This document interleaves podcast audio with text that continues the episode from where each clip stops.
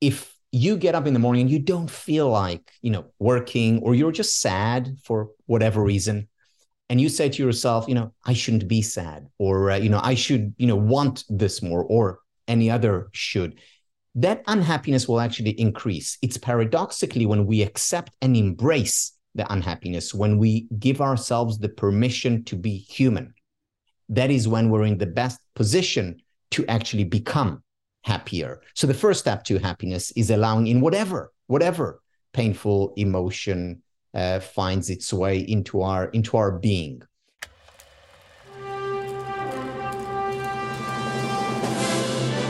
It's one small step for man. Liftoff. We have a liftoff. We choose to go to the moon not because they are easy, but because they are I hard. have a dream. You can't handle the truth. seven, Six, five, three, two, One. Super, super, super, super. Super you.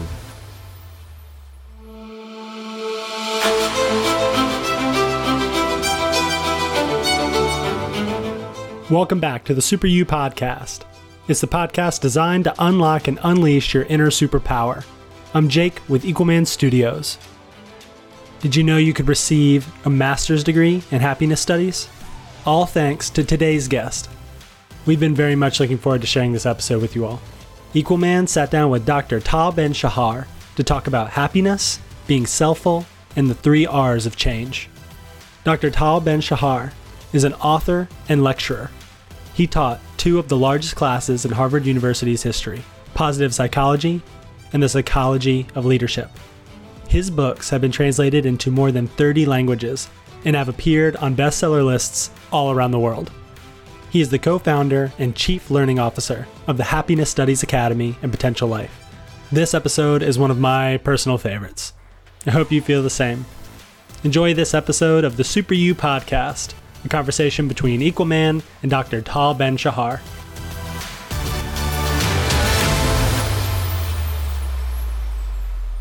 Oh man, what a show we have for you today because no one's going to tune out of this because from a marketing perspective, it's kind of a genius thing to be involved in is happiness. Who doesn't want to be happy? Now it's funny, I've got 11 and 12 year old daughters and I, I go, oh, we've got this incredible guy on today and he's going to talk about happiness.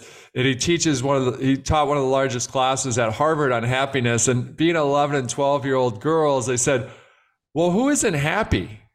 And then they go, they said, and then the older one goes, Well, I could teach a, a class on happiness. And I started laughing. I go, Well, only time will tell. But it was actually really revealing to me that I think most of us are born inherently happy. And then over time, we start to take on stuff that, that makes us unhappy. So, couldn't be happier to have you on here, Dr. Tal Ben Shahar. So thank you so much for joining us here today. So that's kind of a good jumping off point is one, are we born sort of happy and over time does this become something that we have to deal with? And so I'll start off with a big, big high level question. How do we become happier? Wow. Uh, thank you, Erik, for, for having me here. And please thank your daughters for uh, this wonderful introduction. um, and yes, to a great extent, they're right. You know, a lot of the things that we teach in a, in a class on happiness, um, we know, we know inherently, or our grandmother told us, and and and people ask, so, so why do we need a, a class on the science of of well-being? Is just just making things more complicated than they need to be? And the answer is because sometimes we're wrong, and sometimes uh, society creates uh, certain uh, seeming truths which are absolutely false, and we're misled.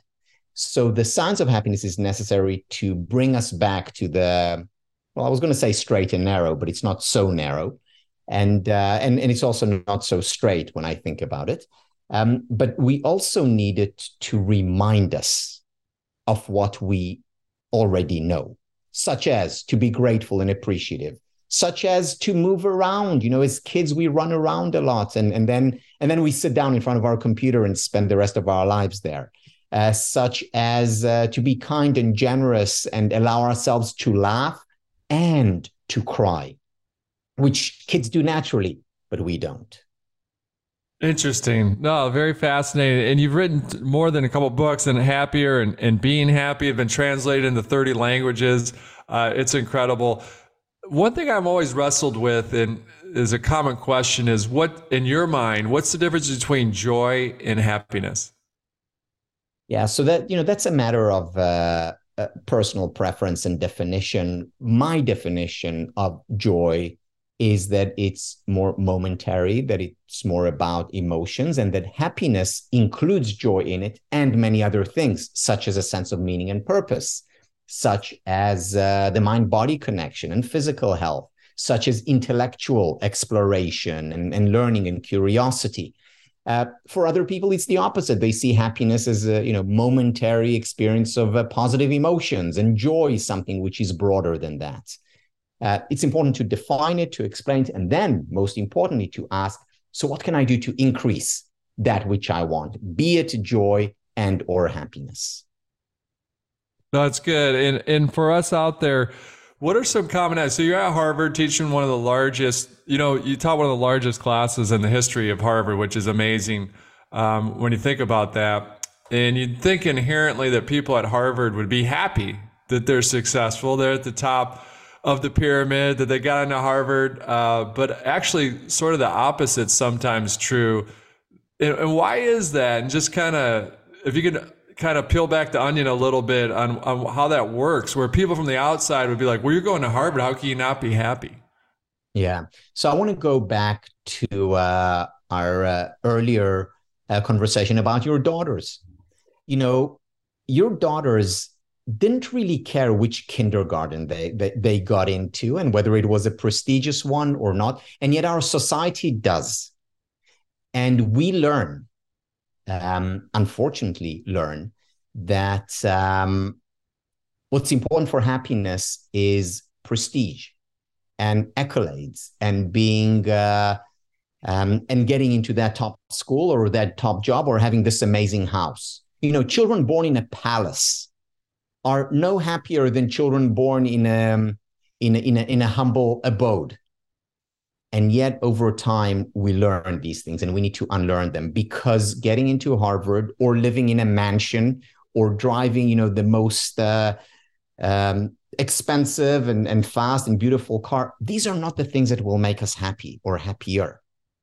Um, what will make us happy or happier are the kind of relationships that we cultivate. It's the time we spend uh, appreciating what we have. It's you know moving and being active these are the things that make us happy and we need to unlearn uh, a lot of it and a misunderstanding a significant misunderstanding in the west but increasingly so throughout the world is that the job you get or the university you get into is what will determine your levels of happiness it won't no, that's well said. It's almost like you said, you've got to unlearn these things. And it's almost like that old parable of the fisherman where he's happily content fishing with his son and then someone from the western world comes down and says hey you know you could you should catch more fish. You're really good at this. You should start a business. And he's like sure why okay. And then and what well, then you could buy more boats. Okay if i catch more fish then i can sell them and buy more boats. And then and then and then when you buy more boats well then then you can have this company and, and and then you can start to can the fish and start to do this to become this huge conglomerate and, and he goes, well, how long is that going to take? He's like 10 or 20 years. And, the, and then he goes, well, what's, what's after that? He goes, that's the best part is once you build this thing, then you do whatever you want. What is it you want to do? And he goes, well, I just want to fish with my son. So he's already at the place to where this guy from the Western world was trying to get him to in 20 years. He was already at that particular spot. And, and then, Erica, you know, I want to say something about this story because it's a very important story. Um, and the uh, the message in this story is not that we should all go and fish with our you know with our loved ones the message here is that we should all go and do what we love to do and if we love to fish with our loved ones great if we love to build a business and create a conglomerate then that is what we ought to pursue pursue your passions I love that. Yeah, you define your success and then you pursue that. And it's different for everyone. Um, no, I, I really like that. So success is kind of different on how we define it for everybody. That's a key to happiness. What are some of the other keys out there for those listeners out there? And, and, and for the most part, most of the time they might be happy. Like for most of the, I'm usually happy, but there's days when I wake up and I realize why don't I want to get out of bed? Why, why am I not just leaping out of bed? There's some days when I'm on a new project, I can't wait to get up. And other days I'm kind of sitting there in the bed, just not wanting to get up. You know, building on what you said, the first step to happiness is allowing in unhappiness. Meaning, if you get up in the morning and you don't feel like, you know, working or you're just sad for whatever reason, and you say to yourself, you know, I shouldn't be sad, or uh, you know, I should, you know, want this more, or any other should. That unhappiness will actually increase. It's paradoxically when we accept and embrace the unhappiness, when we give ourselves the permission to be human, that is when we're in the best position to actually become happier. So the first step to happiness is allowing in whatever, whatever painful emotion, uh, finds its way into our into our being and then after accepting and embracing any and all emotions we should ask what is it that provides us with uh, with uh, the most uh, happiness? Is it uh, spending time with with family? Is it spending three hours or is it spending you know half an hour? Because you know we're all different and and and we should cater to our particular not universal particular needs. Um, be, being physically active extremely important not just for uh, physical health also for mental health. Hmm. um, learning and curiosity and again not learning and cur- having you know curiosity about a particular topic it could be about whales and it could be about uh, uh, sanskrit but finding what it is that you enjoy learning and studying and then indulging in it also an important part of happiness no, that's super helpful. It's like you said, it's almost counterintuitive that if I'm laying in bed and I go, gosh, why am I unhappy? I shouldn't be unhappy. Or why am I not leaping out of bed? Just understanding that's just part of the cycle and sort of embrace it is the way to get through it. And it's interesting because I don't know if this is the right metaphor, but I, yesterday I was speaking in Los Angeles and they had another person from the company that was going to speak, just a young 28 year old that got tabbed to speak on behalf of the company. And he was literally having a very big panic attack. And I was telling him, look, you're supposed to be nervous. I'm going to be nervous in a second here, but just embrace those nerves and turn, turn into energy. And so when you said that, I was like, wow, that's almost similar to what I was coaching that kid to avoid that panic attack. You're saying the same thing to us out there. You know, you've got to embrace that that's part of the cycle. And then kind of that's how you get through it. That's really, really, really helpful. And, you know, Erik, in, in such situations, the right advice is not oh, you're nervous, be calm. Because, you know, I can't just turn the calm on. Yeah. Um, however, to embrace the anxiety and then turn this into excitement or other form of energy that is very doable that is uh, that is realistic. The key is to accept and embrace whatever emotion. Why? Because you see there are no good or bad emotions. Emotions are experiences. You know mm. we don't always invite them on and they don't always ask us when when, when they come on. Um, and if we accept and embrace them then we're in a much much better position to work with them rather than against them i love that embrace it and you're right the people around this guy that's having a panic attack they're saying just be calm there's no need to be nervous and and I, and then I come in like the speaker and say, yeah, yeah, you should be nervous. I want to be nervous. It's okay, you know. And so it's counterintuitive to what you'd think. So that's that's fantastic. What about thinking about an old school chalkboard, like nails to a chalkboard? Some of our younger listeners don't even know these blackboards, but you put your nails on it, it makes a terrible noise. But what, in your experience, when someone hears what you do, and they go, oh, it could be at a cocktail party, it could be an interview like this, to where they go, oh, this is what you do what do they get wrong most of the time? Yeah. So, one of the things that most people get wrong about when we talk about happiness is that they equate happiness with positive emotions or positive thinking. And, um, you know, happiness is much more than that. Um, you know, the, the ex- again, the expectation that a happy life means a life devoid of painful emotions, it's not only unrealistic, it's also counterproductive because that's when we pit ourselves up against uh, our emotions instead of giving ourselves the permission to be human. So, happiness also includes painful uh, experiences, difficulties, and hardships. Moreover, happiness also includes a sense of meaning and purpose. It's not just about, oh, I, I, I was on the beach, I was so happy, or I was having this ice cream, it made me so happy. It contributed to your pleasure, but that's just a small part of happiness. Uh, happiness is about relationships. Happiness is about kindness and generosity. You know, it's not just about, you know, the me, me, me approach. Far from it. In fact, the number one predictor of happiness is uh, quality time we spend with people we care about and who care about us. One of the most powerful interventions for increasing happiness is committing to acts of kindness toward others. So, looking at happiness as a multi dimensional construct rather than a unidimensional, just equating it with pleasure. Oh, it's good. It is multidimensional, just like life. So that's that's really helpful. And you mentioned relationships several times, and I remember researching my first book on socialnomics, so we might get into social media and how it relates or to happiness or, or unhappiness.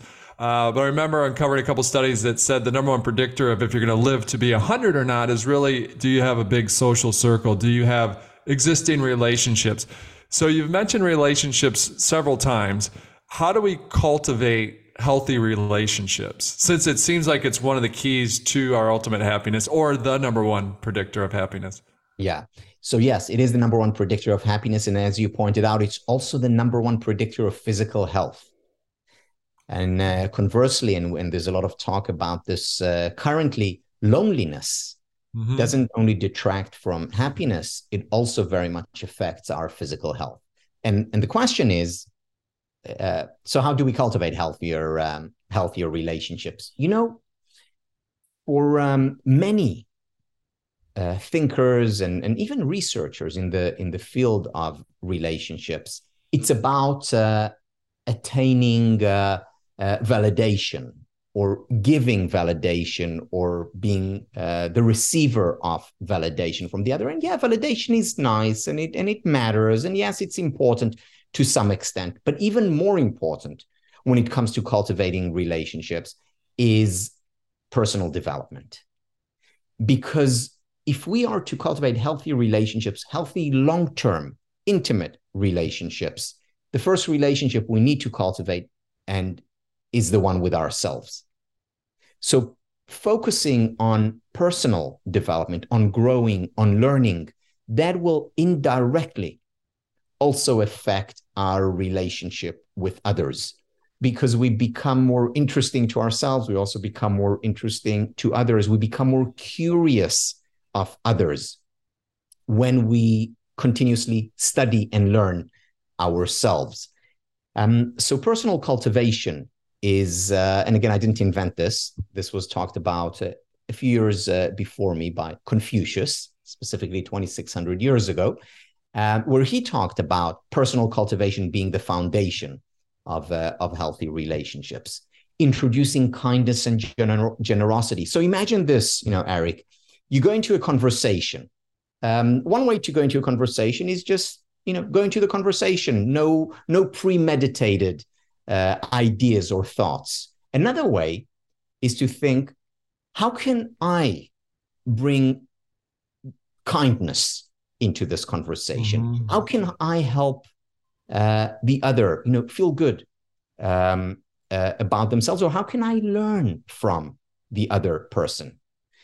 Um, and if you come in with these ideas, that immediately elevates the um, the conversation, and of course, it will improve the relationship.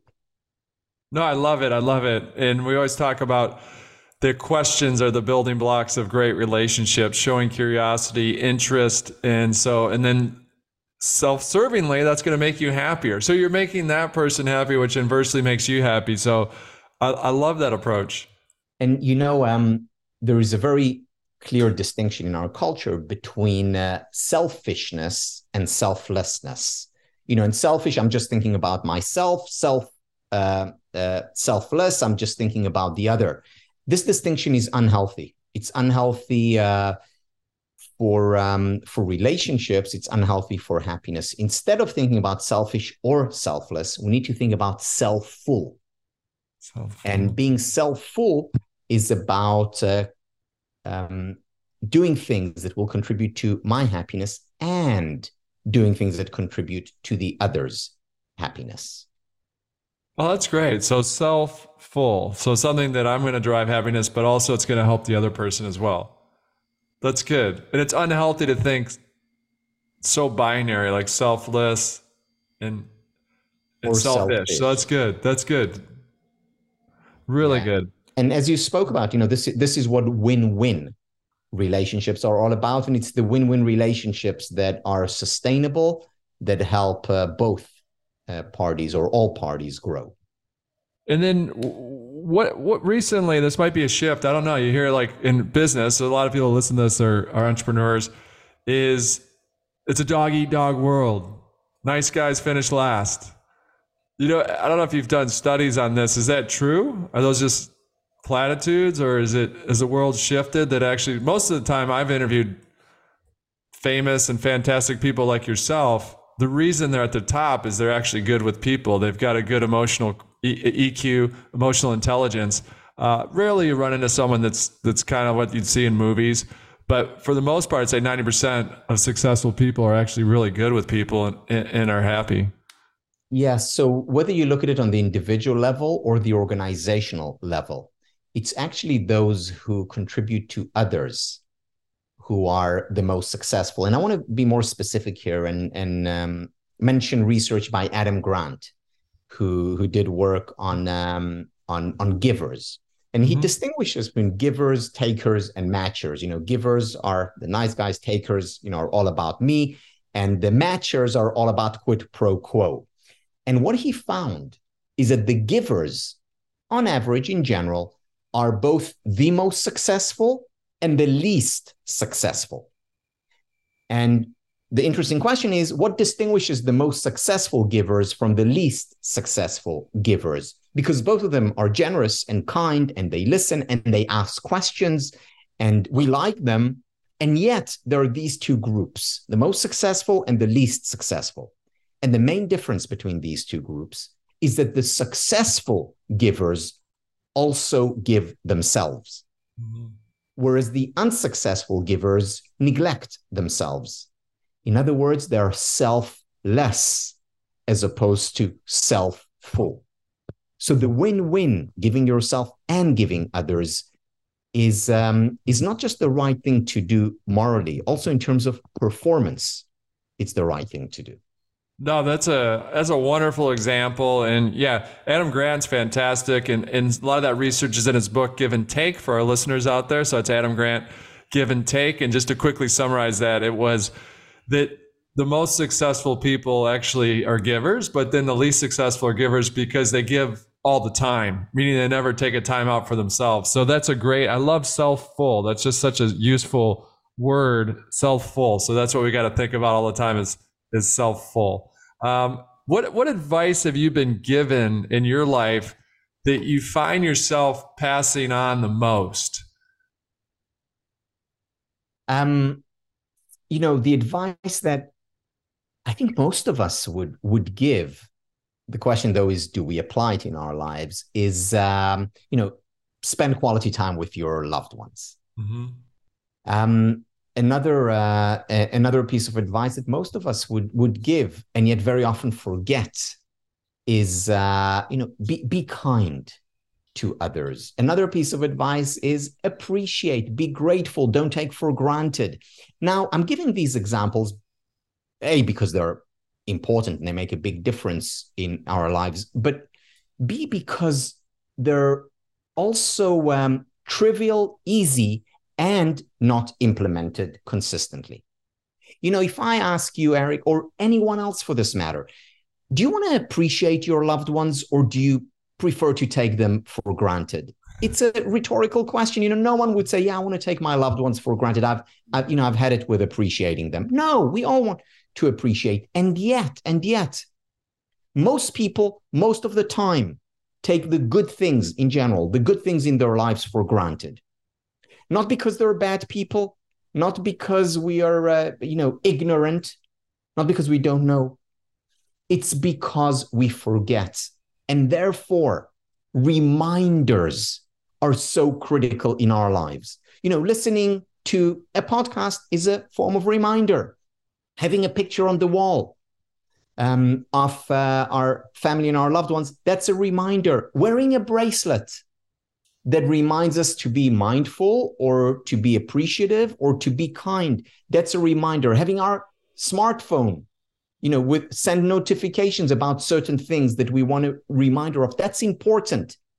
We want to surround ourselves with reminders of the best versions of ourselves. How do I want to be? How do I want to show up in the world? The reminders are critical for that. Man, it's so good. And it's funny because you're asking about the glasses before the show, and a lot of superintendents had reached out. And so these school districts were wearing these green glasses as a reminder to be kind. And so, to your point, it's how do I remind myself so I can be intentional each and every day? And, and, and I guess one of them you mentioned, which is probably good, it might be a great first step for all of our listeners out there because there's so much helpful information that you're giving us. I think one good first step might be that you just write a post it note on your mirror to set up, schedule 15 minutes, a half hour with a loved one or a friend. It could be a son, daughter, or a friend because the squeaky wheel gets the grease. But what I'm hearing, which makes sense, is it's the unsqueaky wheel should get the grease. Don't take for granted the most important people in your life, your family, your friends and that's self full because you're going to help them by sitting down with them. But also, that's the greatest key to unlock your happiness as well. Um, now, some of the listeners might say, I know this, but I don't implement it, that the world comes at me. And so, and I think that's why you're saying you've got to put these reminders in place, these guardrails, because otherwise you'll forget. Exactly right. And I, I want to expand on it a little bit. You know, over the, I've, I've realized uh, over the past few years that you know the, the basic truths and ideas of the field of happiness studies again they're straightforward. Uh, there's no rocket science here. Um, however just the fact that people know them doesn't mean that they apply them. Just the fact that they understand them doesn't mean that they implement them consistently. And therefore you know i've um, um, been speaking a lot and writing a lot about what i've come to call the three r's of change and the three R's, the first one is exactly reminders. You need reminders, you know, whether it's reminders on your wall, you know, that post it note, or whether it's your smartphone, or whether it's your, um, you know, it's your, uh, a picture that, that, you know, of, uh, of your grandmother who embodies kindness. Reminders, first of all. The second R, repetition. It's not enough to just do it once or twice. So if you do a gratitude if you have a gratitude practice, don't just do it today and tomorrow. Do it every night or do it once a week, but do it consistently. Why are why is the second R repetition so important? Because it's only through repetition that we get to the third R, which is rituals. Rituals are quite literally uh, deeply embedded neural pathways. So if we do something over and over again, we create a neural pathway that makes certain behavior or certain pattern of thought automatic, a habit. And in the words of John Dryden, the British uh, poet, again, hundreds of years ago, he wrote, We first make our habits, and then our habits make us. We make our habits through rem- reminders and repetition, and they start to make us when they become rituals. Hmm and this is how we introduce change in our life whether it's uh, whether it's um, becoming kinder on a consistent basis whether it's being more appreciative whether it's exercising regularly whether it is um, thinking more positively and fondly whether it's uh, our, uh, about ourselves or about others.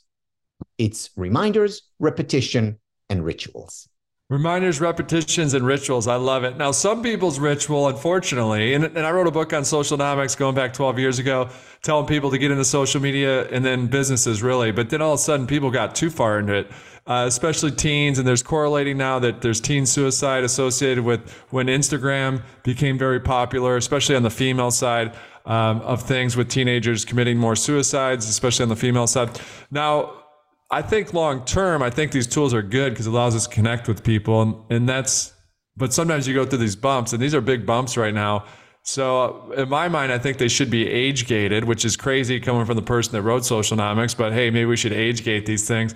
Uh, but this is a longer conversation. Hopefully, we can have you on. But social media and happiness, big debate right now. Do you think it should be age gated? I mean, what are your thoughts on social media, especially when it comes to teenagers? Yeah, I, I, think it should be gated in general, which which means age gated. It also means time gated. So to limit the amount of time that kids or adults uh, engage in social media because you know what is social media? Social media and you, you said it yourself it's a tool and it's a very powerful tool. You know electricity is a tool. It's a very powerful tool. Is it good or bad? Well it depends electricity is great because it allows us now to to have this conversation uh, and and and it it uh, powers a life support system Electricity is also bad if it, you know, electrocutes an innocent person. It depends what we use those tools for.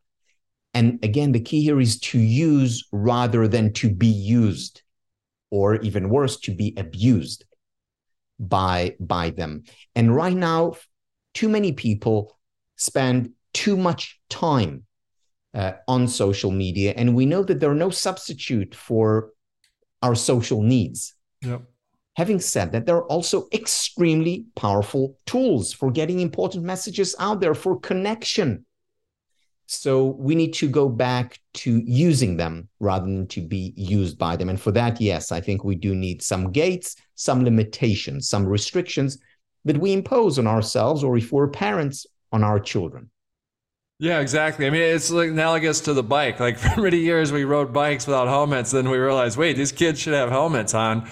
Same holds true for social media that a bike's good, but you need to have some safety guards in place.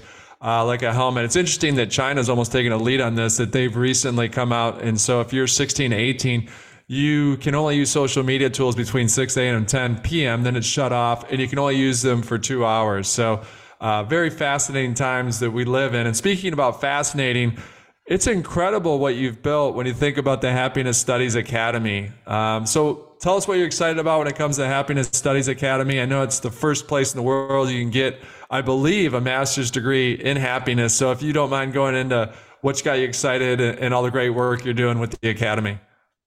Yeah, so what, what really excites me is the fact that you know we have students from more than 85 countries um, taking our certificate program. We have uh, uh, many students who enrolled in in uh, the MA in happiness studies We're now putting together uh, both a PhD and a BA in happiness studies. So we're really creating uh, uh, an ecosystem um, around the the study of well-being, and our goal is well, it's a it's it's both increasing one's own level of happiness and helping others increase their levels of happiness. So again, it's uh, spreading selfulness in the world. I love it. Spreading selfulness. Please check out Dr. Tal Ben Shahar and all his amazing work. And remember that it's about reminders, repetition, and rituals. And it's okay if you have that unhappiness creep in. That's part of life. You've got to kind of go into that to get through it faster. So it's so good. That was a couple key learnings for me. Uh, and hopefully we can have you back on the show because we only scratched the surface here. So it's just just incredible. But I can't thank you enough uh, for your time. How can people learn more about you? Where can they find you? Well, they can uh, go on my website, which is talbenshahar, all one word, dot com, or happinessstudies.academy. Happinessstudies.academy. Wow. And it never goes out of style. So thank you for making me happier today. And and my daughter's going to get a big kick out of uh, listening to this as well, as well as all of our listeners. It's the one thing that everyone wants. Like it's a topic that everyone wants more of is they want to be happier. So that's fantastic. Thanks for helping us unlock that today. Thank you, Erik, for all that you do.